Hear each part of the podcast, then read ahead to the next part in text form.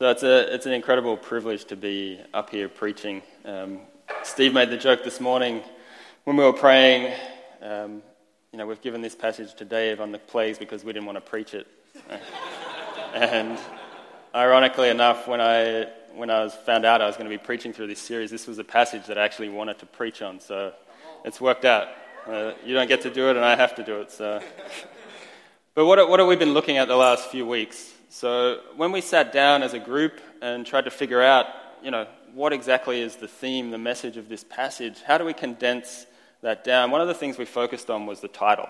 And it's like, how do you condense an entire book into three words? And we came up with these words into his glory, into God's glory. And it's a story, it's a journey. It's a journey of the Israelites. It's a journey of Moses stepping into this function of leadership. It's a journey of the Israelites being redeemed and taken out of Egypt and into a promised land. It's a story of not just Israel, but also Moses. It's this very personal story. It's about deliverance, and it's about redemption, and it's about this process of getting refined, how God works on his people throughout the course of time. It's a story of God coming back to dwell with his people, something that we haven't seen since the book of Genesis when he was with Adam and Eve. We don't see God come back until now. And I've honestly been camped out in this passage for months. And I've had a lot of people ask me, what are you, what are you looking at in the Bible? It's like, seriously, still in Exodus? It's like, uh, and I felt like I haven't had the privilege or the permission to get out of it. And so it's, yeah, I'm still in it. And all puns intended, I've been camped out in this passage so long. God's cloud hasn't yet lifted, so I'm excited to one, preach this message, but two, move on and, and move on into something else. Um, I'm only going to recap quickly because Steve uh, James kind of gave us an extensive recap a couple of weeks ago. Um, it, Steve, three, three weeks ago, preached through Exodus chapter 4, and he made the point, you know, highlighting through the story of Moses um, that in Jesus we can overcome fear. And that fear is of past failure, but it's also a future disappointment. He made the point that we're hidden in Christ. And two of the most important things I think he said is that we never forget the first things, and that's love and that's obedience. And Jody made that point clear last week as well. Jesus' love language is obedience. James then took us through Exodus chapter 5. Moses attempting to fill this commission, this call that God's put on his life. He experiences these moments. And I imagine kind of a guy in a tweed suit and a pipe and one of those old TV shows. It's like, you know, moments with Moses. Um, but he experiences these moments of momentum and delay and obstacle and opposition. And I want to say when Moses obeys, he steps into this um, moment of uh, opportunity. And that's what we're going to kind of look at today. Moses' obedience, stepping out and functioning in this, uh, moving into this realm of opportunity. Um, as he obeys what God has said, and there's many obstacles that he's faced up to this point, but he comes ultimately back to God sees God's heart, is strengthened through God, and God then uses him powerfully as we go through this plague narrative. James ended with this cliffhanger. I'll give my best James accent, but we're about to see God's glory on display. it's as good as I can do. But we're about to see this. There's this moment where Moses is moving into what God has called him into. And he starts to function in the way that God had ordained from the very beginning, calling him back, helping him to remember who he was in Christ, those, those yearnings that he had when he was in Israel. Even though he did those things in the wrong way, I'm bringing you back, Moses, and you're going to do it my way, and now it's going to work. So I want to look at one key passage. The, the plague narrative is so long, it's chapters 7 through 12. And I figured we can't really touch on everything that's in that. But I think Exodus chapter 6, verses 1 through 8, is a very clear kind of indication of what's going to happen in that narrative. It summarizes it really well. It, gives us the, the vision of what God is going to do and what God has promised. So let's just read that quickly. Then the Lord said to Moses, Now you will see what I will do to Pharaoh. Because of my mighty hand, he will let them go. Because of my mighty hand, he will drive them out of this country. God also said to Moses, I am the Lord. I appeared to Abraham, to Isaac, and to Jacob as God Almighty, but by my name, the Lord, I did not make myself fully known to them. I also established my covenant with them to give them the land of Canaan, where they resided as foreigners. Moreover, I have heard the groaning of the Israelites, whom the Egyptians are enslaving, and I have remembered my covenant. Therefore, say to the Israelites, I am the Lord, and I will bring you out from under the yoke of the Egyptians. I will free you from being slaves to them, and I will redeem you with an outstretched arm and mighty acts of judgment. I will take you as my own people, and I will be your God. Then you will know that I am the Lord, your God, who brought you out from under the yoke of the Egyptians. And I will bring you to the land I swore with uplifted hand to give to Abraham, to Isaac, and to Jacob. I will give it to you as a possession. I am the Lord. So I kind of want to look at two critical questions when we analyze any biblical text, but particularly this one. Number one is what are we seeing? And potentially, where have we seen it before? And I'll explain that. My wife asked me, well, what's the point of asking what are we seeing? And the point is, if we don't understand what the writer is saying in the context of when he wrote the passage, how are we going to understand it now? We need to understand the context, and we get revelation from understanding what God said in that time, and it's still relevant and applicable to us. But if we miss the historical aspect and the context of the, the, the approach in which it was said, then we, I think we can miss the entire point of what we're looking at. And where have we seen it before? The Bible, in some cases, sets a very clear precedent in what it's saying, and there's no kind of reference to what we're looking at particularly something like the book of Genesis, you see this is very foundational. It's establishing new language, it's looking at how God's character is manifest. But when we, when we go through history and when we go through these, these texts and these narratives, we can see that it's often moving back and referring back to something that has been spoken over before. And that's what I want to look at in the context of this passage today is that God is you know, establishing something very clear and it's very foundational, but it also refers back to a lot of what's happened before. And so what are we seeing?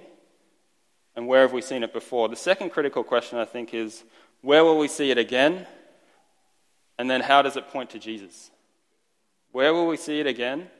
And how does it point to Jesus? Because if we don't understand how the biblical texts are pointing towards Jesus, again, we miss the entire, the, the entire point of what the scripture writers are trying to capture. So I want to spend some time really camped out in the, the uh, kind of pre plague narrative. And number one, I kind of want to look at the name of God. I think God's establishing his name over again. And I think it's impossible to understand this plague narrative without understanding God's revelation of himself as Yahweh. He uses that name Yahweh. It comes from four letters. We call it the tetragrammaton. Or more simply, it's called the four letters YHWH. In Hebrew, Yud, Hey, Vav, Hey. I'm sure there's some people here who are going to kill my pronunciation. but Yud, Hey, Vav, Hey. And we, because the Hebrew alphabet doesn't use um, vowels, we really don't understand, we, we don't know how that name was pronounced. Our best guess is that it's Yahweh, but we really don't know. And there's this apparent conflict. You might say to me, Well, Dave, he's using this name Yahweh, but we've already seen that used before in Genesis. And I'd say, That's a good point. You're reading your Bible well. Thank you. And it's true. This name Yahweh has already been revealed in the book of Exodus. And I, I don't have time to go into this, but in, in, Genesis chapter 1, God is using this name Elohim. And then all of a sudden in chapter 2, he refers to himself as Elohim Yahweh. Why? Why? I think because it's getting very personal. He's creating man and he's coming in, and it's not just this cosmic image of God, it's this very personal God who's both cosmic and getting down onto the level of man, breathing life into him. And that changes. But also, even though we know that, God hasn't revealed his character. You might also say to me, well, Dave, the name Yahweh is already referenced in some of the biblical names that we see. In Joshua, Yahweh is salvation. In the name Joseph, may Yahweh add or give increase. In Moses' mother's own name, Jochebed, Yahweh is glory. And again, I'd say that's a very good point. Clearly, God has revealed his name to the patriarchs, even though he's revealed himself as God Almighty, El Shaddai, he has not revealed his character to the patriarchs. It's a revelation about God's character because a name reveals his character. Now, I strongly believe that because I, I, believe that God named all of our kids. And I don't have time to go into the nuance of how he named each of our kids. Suffice to say that Nathan and Jonathan and Joanna are names from God that we didn't choose. And it's clearly revealing their character, and it's been spot on to date that who they are is who he promised them to be. And that's revealed through their name.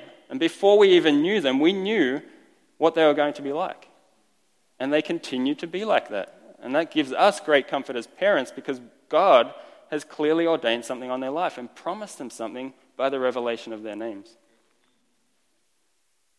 This revelation of God's own name, Yahweh, is inextricably linked with his deeds. We look in, in Psalm 103, verse 7. He revealed his character to Moses, his deeds to the people of Israel. Let me read that again. Psalm 103, verse 7. He, God, revealed his character to Moses, his deeds to the people of Israel. Now, we've seen the revelation of God's name already in Exodus chapter 3, verses 13 through 15. I'll read them quickly, I don't think they're behind me. But Moses says to God, Suppose I go to the Israelites and say to them, The God of your fathers has sent me to you, and they ask me, What is his name? Then what shall I tell them? God said to Moses, I am who I am. That name Yahweh. This is what you are to say to the Israelites I am has sent me to you. God also said to Moses, Say to the Israelites, The Lord, the God of your fathers, the God of Abraham, the God of Isaac, and the God of Jacob has sent me to you. This is my name forever, the name you shall call me from generation to generation. Now, there's deliberate wordplay that we can miss when we look at it in English, but in the Hebrew, the word I am is eh, yeah. And then God reveals himself in that four letters, Yod, Hey, Vav, Hey. I am, eh, yeah, versus this name, I am who I am, or I will be who I will be. God's using this language to convey something very specific about who He is. It's this name that kind of points to God's eternal existence, His self sufficiency, His ever present and function with people, His moving in the realm of human history. It's this name that kind of tr- transcends and fulfills all forms of being, something that we can't fully understand. It's cosmic in scope, and yet it's also very personal. It speaks to God's personal, intentional relationship with both Israel and Moses. And it's this name that reveals the relational nature of his character, God's love of his people, how he intercedes and comes into their history because of his own glory. we can't see this character of God, which God reveals himself as sovereign and supreme through this movement of the plagues through, through Egyptian history. And we can't see him as Savior and Redeemer, or the Israelites certainly can't see him as that until they go through this Exodus narrative. And that's the point that God's trying to make, is that the patriarchs could never understand my name and the character of my name because I haven't done these things yet. Only what is to come is going to reveal the character that underlines my name. God reveals himself both through this name and through his acts. These acts to execute judgment on Egypt, but not only that, but to deliver his people from slavery and to bring them into the new promise. None of that could be known or seen or felt until it actually happened. Until they experienced this, they didn't see that aspect of God's character. There's importance in this name of God. YHWH. Yahweh revealing himself through his character. Secondly, what I want to look at is the covenant. So we've looked at the name. What does the name mean? What does it reveal? What's sitting under that name? What's the character? Secondly, let's look at the covenant because that's important. If we're going to understand what's being revealed in this passage now, we need to understand what's happened before. And that's the point I'm trying to make is what is happening and where have we seen it before? There's this developing concept of the covenant relationship between God and Israel. We see that in verse 4.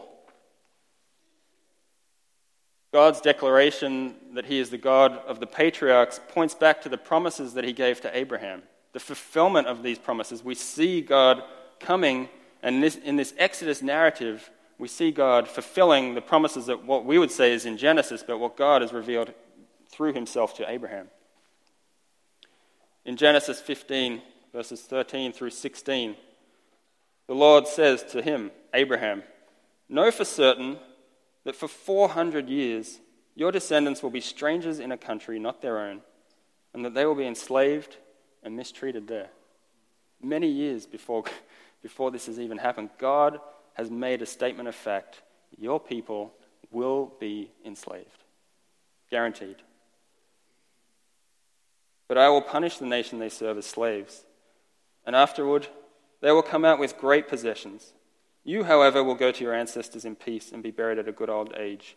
And again, in the fourth generation, your descendants will come back here. God's made a statement of fact that these guys are going to be enslaved. He's put a number on that, and He's made a promise that they will come out after that period is done.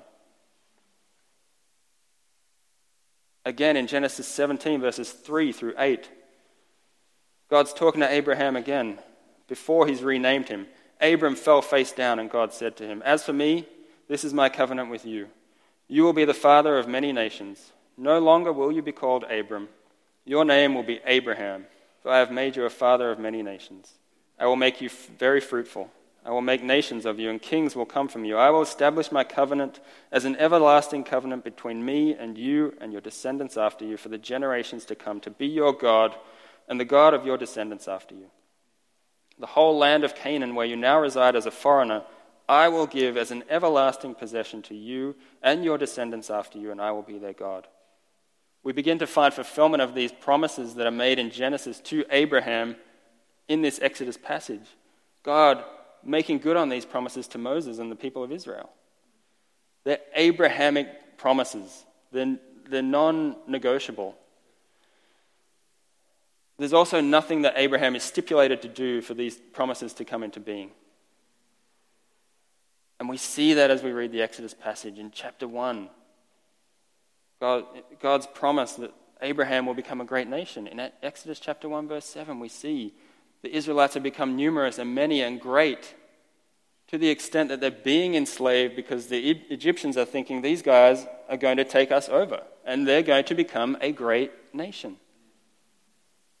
They are a great nation, and that's the reason they're enslaved we see that God makes this statement of fact that they will be enslaved and oppressed for 400 years. We see that coming to light in Exodus chapter 1 as well. It's a very succinct summary. Pharaoh's afraid, he enslaves them, and then 400 years later, we come back into the story. We see that God promises judgment of these oppressors, of Egypt, and deliverance of the people. And we see that there's a promise, a very clear promise, that God is going to bring them back and return them to the land from which they came, back to Canaan. This is rooted, it's dripping with this covenant language. It, it's implicit in the entire text, and we need to see that. It's so embedded in their culture and in this passage that when Moses and Aaron come before the elders of Israel, and we can read that in Exodus chapter 4, I won't read that, but such that the elders believe and fall down in worship in front of Moses and Aaron because of what they do and because of what they say.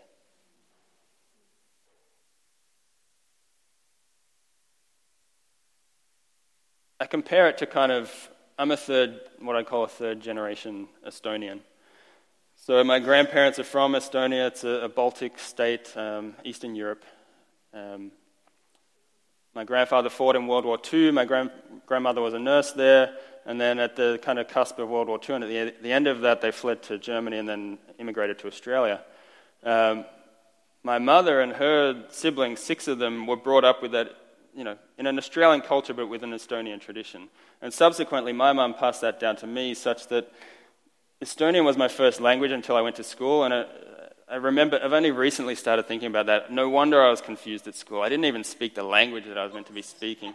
I remember wandering the hallways in confusion and teachers like picking me up, like, what are you doing out here? It's like, but it, it makes a lot of sense now. But I have this foundational understanding of the Estonian culture. Even though I'm third generation and I don't live in Estonia, I've been in Australia my entire life up until I was 21, moved here, and then But I have enough of that culture embedded in my heart that when I see it, when I smell it, when I hear it, I understand it. I can understand enough of the language that when I hear it, I can pick up on words.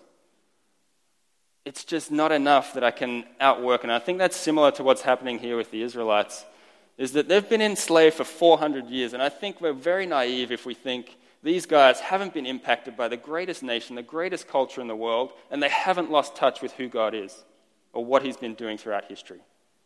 You've got to realize that this culture that the Egyptians are bringing is squashing them and forcing them to do things that they don't want to do, which would include religious culture.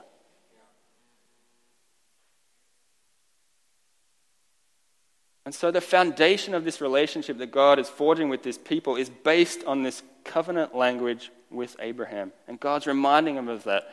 And like I said, they understand it enough, even though they've been removed from it, that when they hear it, when they see it, when they smell it, they get it.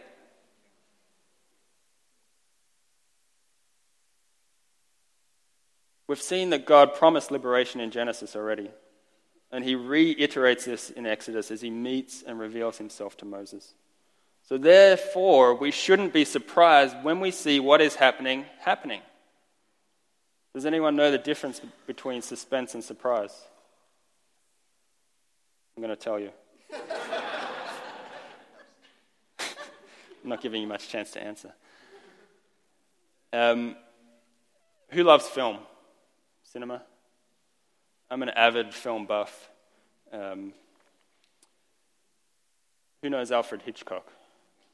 Everybody should. I think he's the most famous director in film history. Even if you're under 21, you should still still know the name.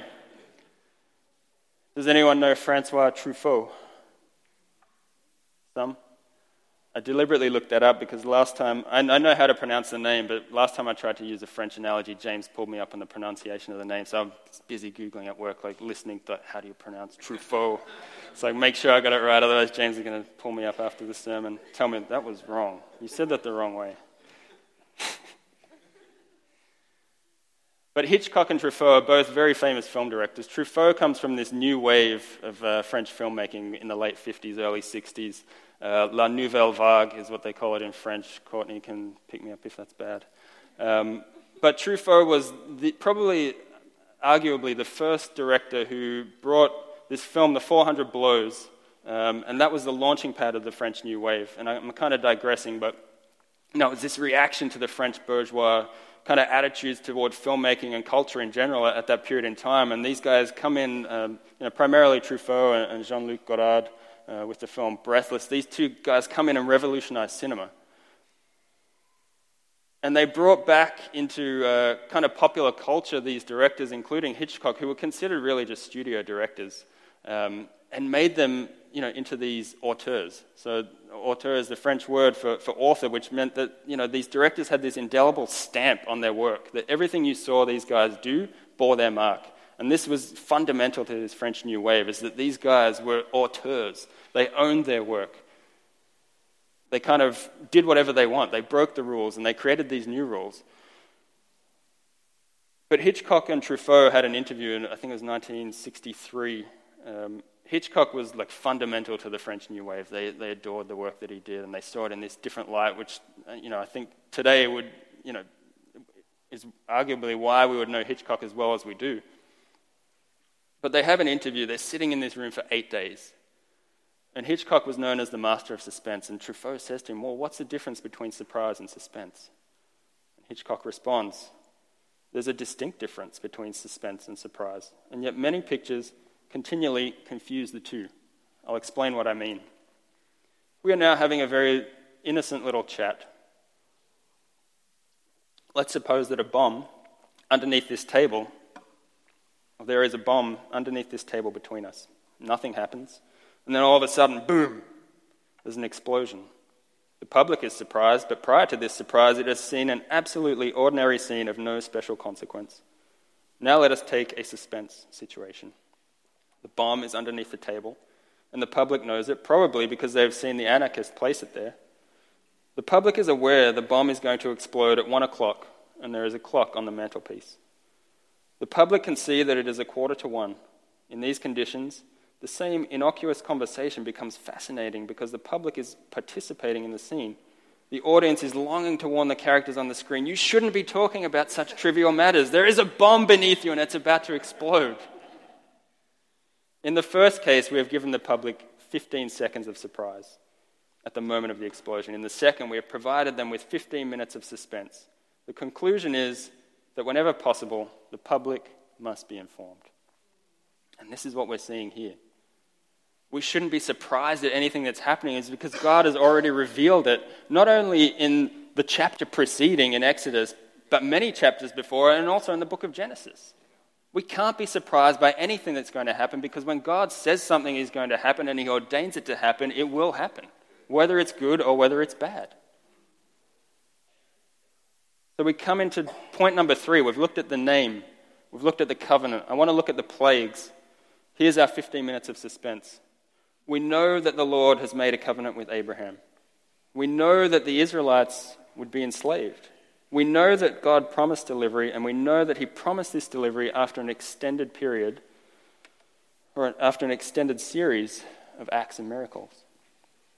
So, knowing all this, how is it going to play out? So, I want to set the scene, and I realize I'm making a very lengthy and extended in- introduction to all of this, but it's important to understand. Before we launch into this plague narrative, let's set the scene.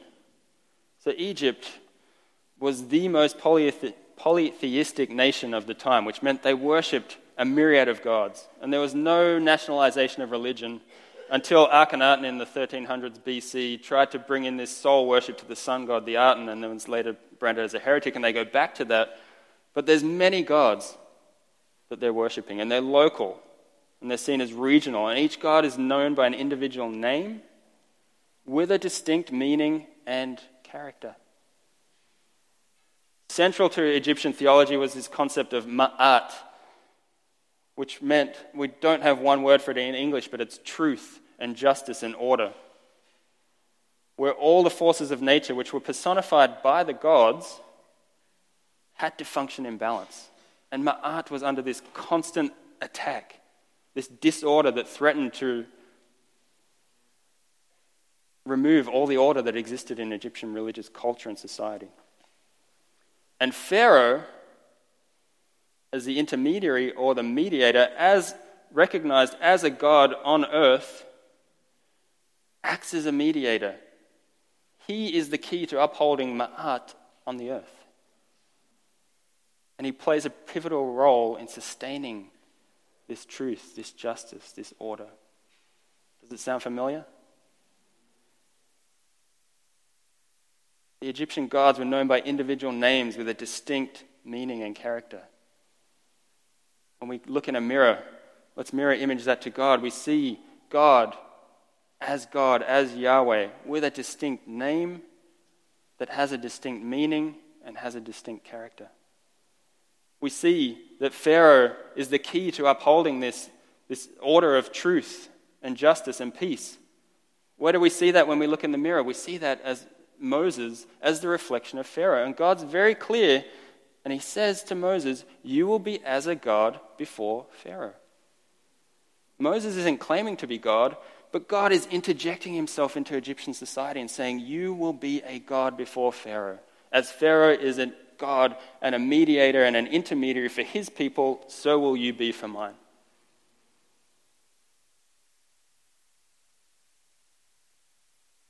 We already spoke about the Israelites have been in Egypt 400 years. We, I don't think we can make the assumption that they weren't influenced by the culture, by the religion, by the dress. When we look back, we can see that Joseph already, even though he loves and believes in God, is already using a diviner's cup.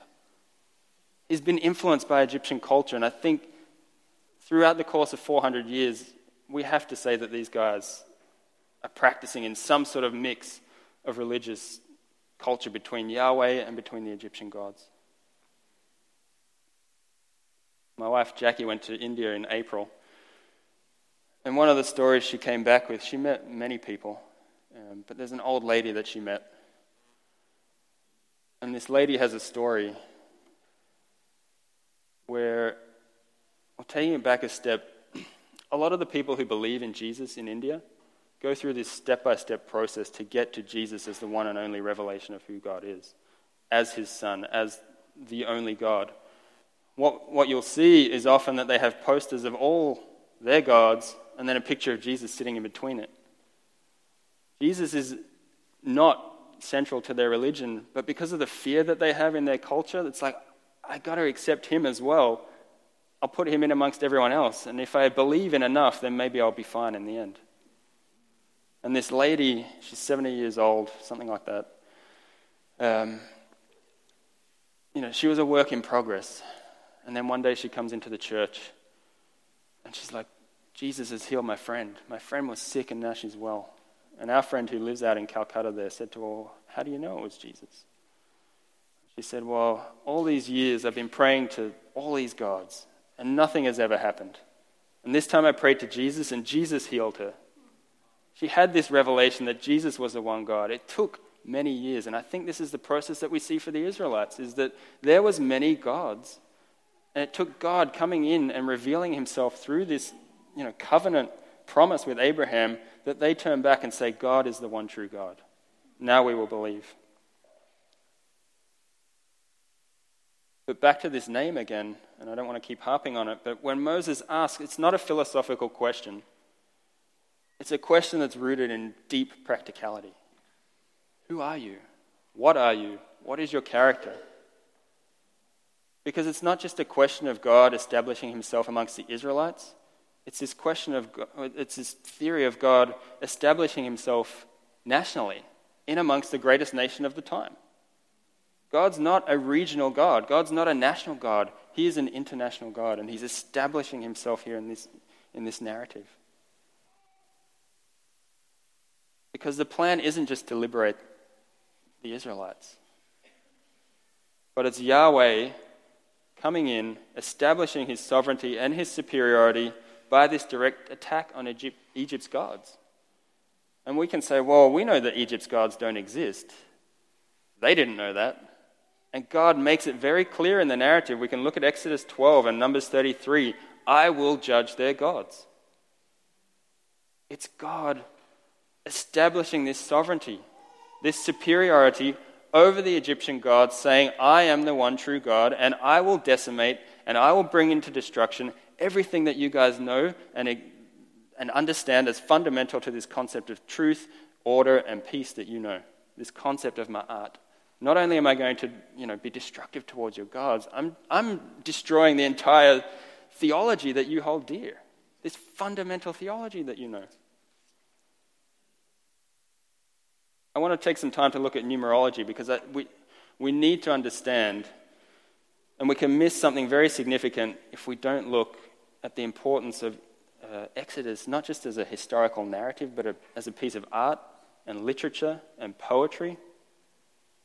And when we see the patterns that exist, it gives credibility and it gives understanding to what is going on. It's not just history, guys. This is art. This is God bringing truth through literature, through this story. And that's not to take any way, anything away from the historicity of what Exodus is. It's a narrative account of what happens to the Israelites and how God establishes them. But it's also done in a very beautiful and a very poetic way. There's four numbers that were kind of fundamental to Israelite culture at the time. You had 3, 7, 10, and 12. Three of those we see here. The number 3. 3 is a picture of completeness. And there are nine plagues before the Passover, before God taking the firstborn. And they're divided into clear patterns of three three, and three, and three. And we can see that because in the first two, in each group of three, the first two plagues are announced beforehand. Pharaoh is given an opportunity to understand and to see what's going on. And in the last one, he's given no warning. It just happens. And we see that happen three times over.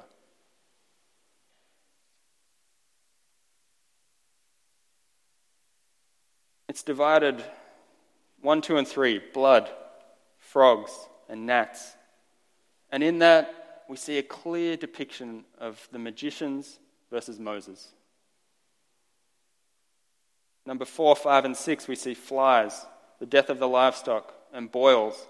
Here, we see a distinction between Egypt and Israel because God is separating them. All these things that happen to the Egyptians in these next three plagues do not happen to the Israelite people. In plagues 7, 8, and 9, we have hail and locusts and darkness. Now, at this point, the priests and the magicians have gone, and I'll explain that soon. And there's a continued distinction between Egypt and Israel. God is separating them, they're not affected by these plagues. All God's wrath and all God's fire is falling down only on the Egyptian people. We see number seven. The seventh plague, is, I, I'm still not sure I understand this one fully, but there's a, seven is a picture of completeness and perfection. And it, it reference, it's in reference to God's creation account where He created the earth in six days and on the seventh He rested. And it's fundamental. The seventh plague is one of hail, and God says, This plague will be the full force of my fury. And I don't know why, but it is. It says it's there. This is the full force of God's plague against Egypt. And when we look at the Hebrew language, we can see the NIV doesn't translate it very well. It says there's hail and there's lightning, but other translations, the ESV, King James, everything else says that there's hail and fire. And why is that fundamental? because the Hebrew language uses polar opposites to describe something that reflects totality in nature. It reflects Yahweh's all encompassing power. So when you have hail, which is ice, and fire, and they're intermingling and they're, they're coexisting in this one storm, it's reflective of God's power, His totality, His complete power over Egypt and their gods. And number 10, there's 10 plagues. 10 represents fullness of quantity and completeness, and there's this element of perfection. So I asked the question before how is this going to play out? Here's how it's going to play out. The 10 plagues, the number 10, if 10 is representative of fullness of quantity and completeness and perfection, then what are the plagues? The plagues are the fullness of God's expression of justice and judgment, as the Ten Commandments were symbolic of the fullness of the moral law of God. The ten plagues, therefore, represent the plagues being completely plagued.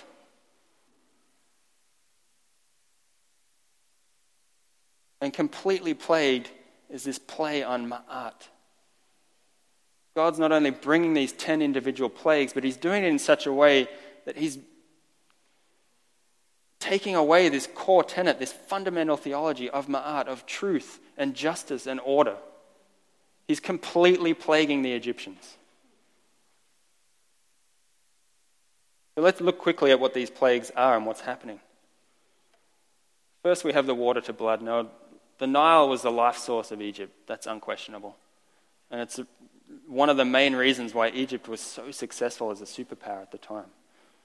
There was an annual flooding of the Nile, which gave life and brought refreshment and birth and growth to Egyptian culture.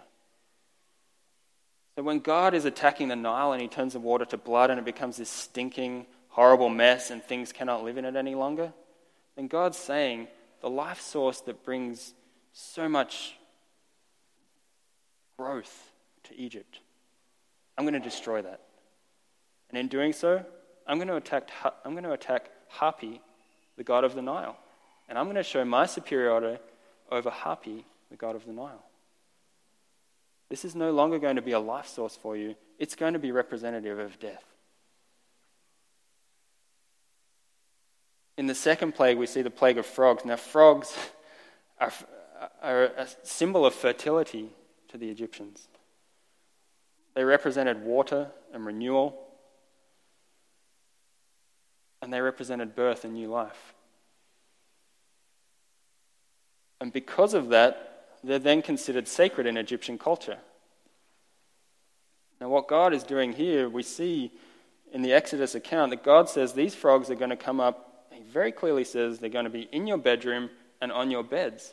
He's attacking this fertility in the Egyptian culture. I'm going to take what's very personal and sacred and intimate with you, and I'm going to overrun it with this symbol of fertility. And it's going to annoy you, and it's going to, you're going to want to kill these things. They're going to be so intense that something that you saw as a symbol of life is no longer a symbol of life for you. And in doing so, God's attacking Heket, the goddess of fertility, who's represented with the image of a frog.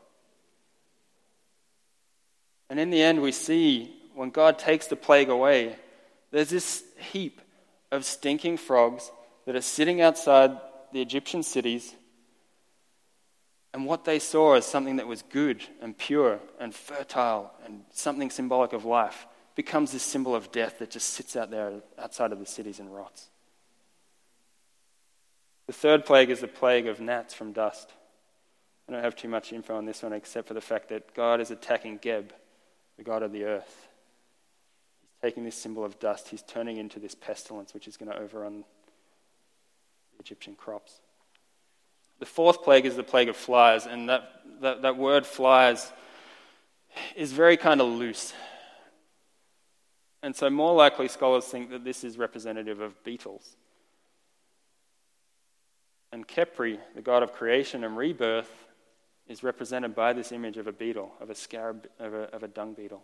Now, the Egyptians thought that life, you know, these were symbolic because the beetles used to lay their eggs in the dung, they'd roll them in this little ball, and that journey of the ball rolling across would be symbolic of the sun's journey.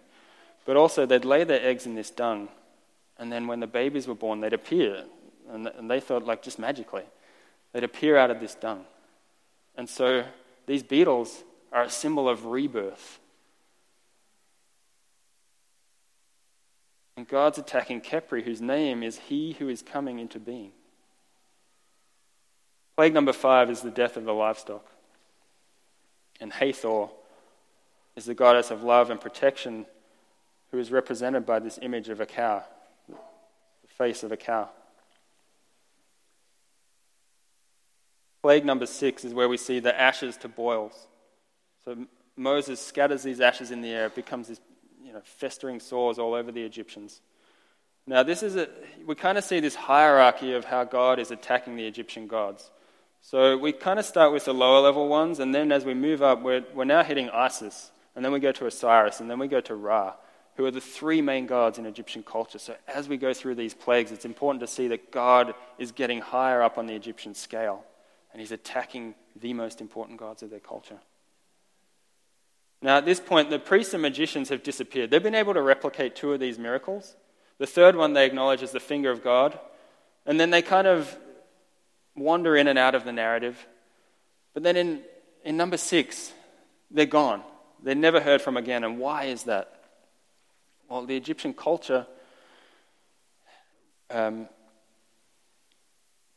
kind of found ritual cleanliness very important, as did the Israelite culture. But this concept of serving in the temples, of being a priest, required that the priest be ritually clean. And because these magicians are functioning in this function of priesthood, when they're infected with boils and sores, they can no longer stand before Pharaoh because Pharaoh is considered a god on earth. And they can't serve in the temples anymore because they're ritually unclean. And it's the same for Pharaoh. Pharaoh can no longer act as an intermediary, as a mediator on behalf of his people because he is now ritually unclean. God is taking these guys out of the picture, saying, I've, I've entirely wiped out the way that you can interact with your gods now. I'm taking away your religion. I'm taking away the God of the earth God on earth, as you know him, as Pharaoh, can now no longer maintain ma'at, truth, justice, and order, because he is not clean enough to stand before the gods. God's ruined their entire religious function, the system in which they operate in. Plague number seven is the hail, which we already kind of talked about, but this is the full fury of, of God's wrath. And this is attacking Nut, the goddess of the sky, Set, the god of storms, and Osiris, who's one of the three major gods in Egyptian culture, who's associated with the gift of barley. Now, this hail doesn't necessarily wipe out all the crops. We see that in the text. God wipes out their flax and their barley. Barley was used to make beer at that time, and flax was used to make their linen. So he's wiped out not the, the primary commodities that they had at the time, but things that they were using for clothing and beer, like luxury commodities. He's wiped out their luxuries. They still have enough food to eat at, that, at this point. But Osiris was, was um, associated with this gift of barley, and so God is attacking Osiris. He's wiping out good things that the Egyptians enjoy. not fundamental things. And so in plague number eight, which is the plague of locusts, God is attacking Set, the god of storms and disorder, and Osiris, the god of crops. The locusts now wipe out everything else that's left. So you've got to assume that there's a small period of time where these crops are allowed to grow enough where God can then wipe them out. God's now taken out their luxury goods, now He takes out their fundamental commodities. You can no longer have fun, and now you can no longer eat. And plague number nine, it's this plague of darkness, this deep darkness. And God is attacking Ra, the sun god, the most worshipped god in Egypt. There's three days of darkness. There's a complete absence of light and hope. This is representative of death and judgment and hopelessness. And this goes back to my point before. What are we seeing? Where have we seen it before? And where will we see it again? This three days of darkness, this complete absence of light and hope. Where do we see that again? We see that on the death of the cross. Three days of complete and utter despair until we understand what comes next. And then in plague number 10, the death of the firstborn, God is attacking Pharaoh as the son of Ra, the incarnation of God's on earth. This is a direct attack on Pharaoh's sovereignty, on his kingship, on anything that he holds dear.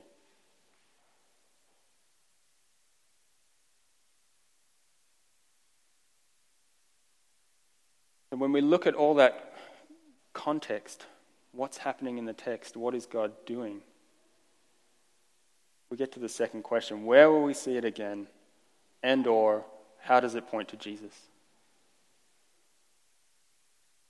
Now this plague of death, this death of the firstborn, culminates in the Passover. And in the Passover, God's instituting something that the Israelites need to do to be saved. And he makes it very clear that this is the beginning of a new life. This ritual that they're going to perform is symbolic of new beginnings. It's the first day of the new month of the new year. This is to be for you a new period of time.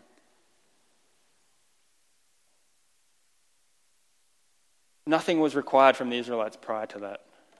When God made a distinguishment between Egypt and Israel, He just did it. Now he's asking them to do something very clear. This is a lasting ordinance, a ritual that the Israelites are to remember forever. That's one of two that God makes clear I want you to remember time immemorial. One is remember my name, Yahweh. The other is to remember the Passover. Celebrate the Passover. And when they celebrate it, there's a very specific purpose and then it becomes a memorial. We remember what God did. The Passover couldn't exist before that because God hadn't done what he said he was going to do. Now, this to me reflects the importance of the name of God, but also the blood. And when I talk about the blood, what am I talking about? I think too often we can maybe skim over what the blood actually means. Maybe some of us don't know what it means.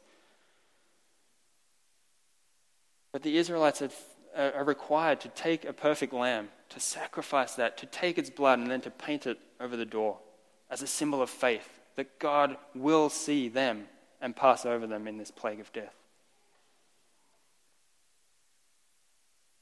The lamb's blood isn't for God's benefit because we've already seen that he didn't need anything to distinguish the Israelites from the Egyptians. This is an act of faith of the Israelites. It's testing them. Are you listening to me, guys? Do you believe that I can do what I say I'm going to do? It's a test of their obedience. I've given you a clear mandate. I've asked you to paint the blood over the door. Will you do what I've asked you to do? And that's where we get this, this phrase, under the blood of the Lamb. If we didn't understand it before, it goes back to this Exodus narrative. Under the blood, symbolic of blood, physical blood being painted on a doorway, and we are saved. The Israelites were saved by doing that action. There's nothing fundamental in painting blood over a door, but it was what God asked them to do. God's distinguishing the firstborn. He's not just saving Israel's firstborn sons, even though that's important. He's saving Israel herself as his own firstborn. We see that in Exodus chapter 4. God says, Then say to Pharaoh, This is what the Lord says Israel is my firstborn son. And I told you, Let my son go, so that he may worship me.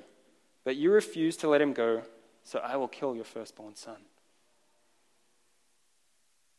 Saving the generations, but he's also saving Israel as a nation. He's committed to Israel as his firstborn. And so it's not just making a distinction between the Egyptian sons and the Israelite sons, it's making this covenant foundation with Israel as my people, and I claim them, I adopt them as a son. They are my sons, and I will protect them. And Pharaoh, if you attack my son, you can expect the full force of my wrath. He's promised it here already. And we see it come into play.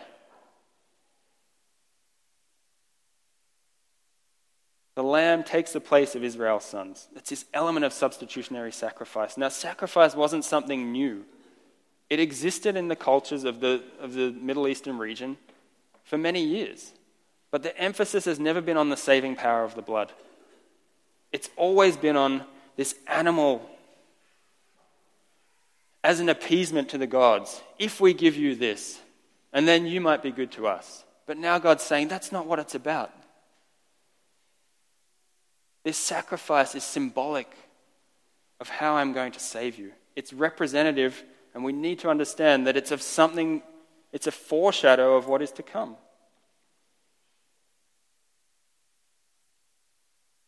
The power of the blood hasn't been emphasized as strongly as it has now.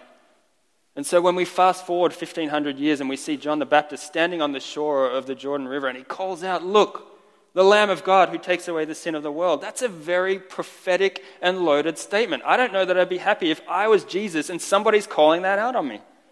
This man is going to die in your place. His blood is what's going to save you. And it harkens back to this Exodus narrative in what God has said to Moses about Pharaoh and the Passover. Now, the ironic thing is that Jesus is both the lamb and the firstborn. How can that happen? Colossians says, He is the image of the invisible God, the firstborn over all creation.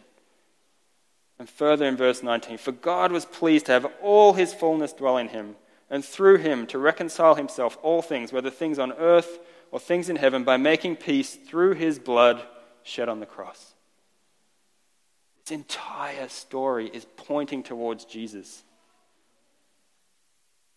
This element of substitutionary blood is pointing towards Jesus the entire time. And similarly, as the patriarchs couldn't know the name of God until his character was revealed, the Israelites couldn't know the saving power of the blood until we go forward in time and we see that coming to fruition in Jesus as the Lamb of God. The Israelites walk into freedom under the blood of the Lamb, and so do we. It's fundamental to our faith.